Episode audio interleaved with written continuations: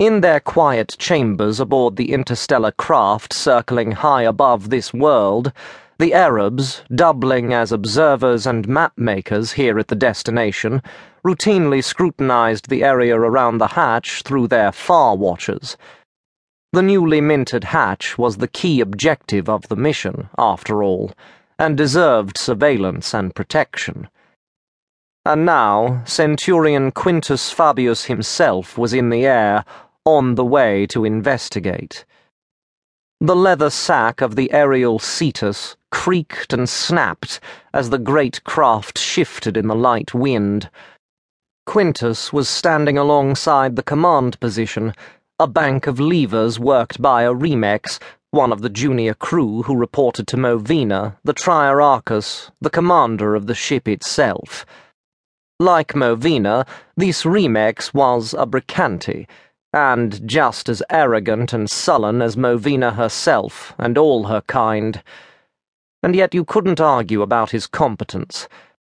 As he stroked his levers, great paddles shifted in the air around the flank of the Cetus, and the craft moved sweetly in response, heading towards the hatch, which stood open on the scarred plain that Quintus's engineers had made when they had unleashed the hot breath of the kernels on this world and created this wonder.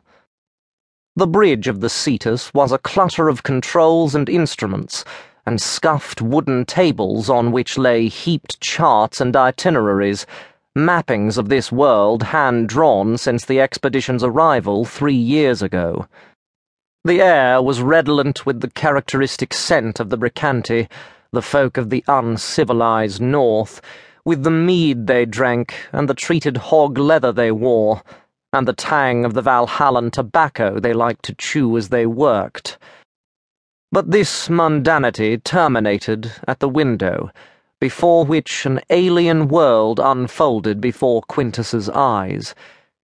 Even after three years, even after he had walked so much of it, and even after he had changed its face significantly by building roads and camps and the permanent colony, and of course creating the hatch, still Quintus found this world astounding. The hatch itself had been set on a scrap of higher land, overlooking a plain on which native vegetation sprawled, a low scrub of purple and white studded with odd orange cones.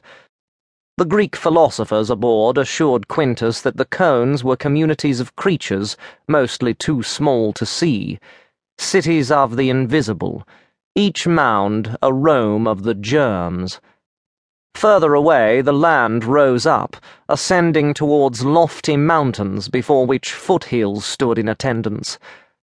And those mountains and hills, each a massive plug of volcanic rock, had been shaped with terraces and walls and mighty crenellations that cast sharp shadows in the unchanging mother of pearl light of the principal sun, Romulus.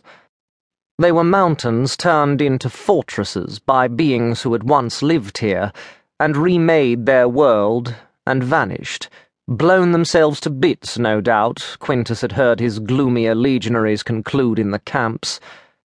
And yet those mountain sculptors evidently shared something with the rudest legionary from the poorest province of the empire.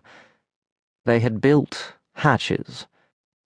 Well, Quintus had brought his ship here, and the engineers and the legionaries and the slaves had built their own hatch, and their names would be remembered for it the ancient number of the legion of which this century was a part, inscribed at the foot of the stone cross of Jesu, that was the only human monument permitted to accompany a hatch. This was forever Quintus's hatch, and this world, the fourth of the family that surrounded this stellar twin, Romulus, would, once the permanent colonia was formally dedicated by the Vicarius, become the latest province of a Roman Empire that had now reached to the stars themselves. This was what he had achieved, he, Quintus Fabius.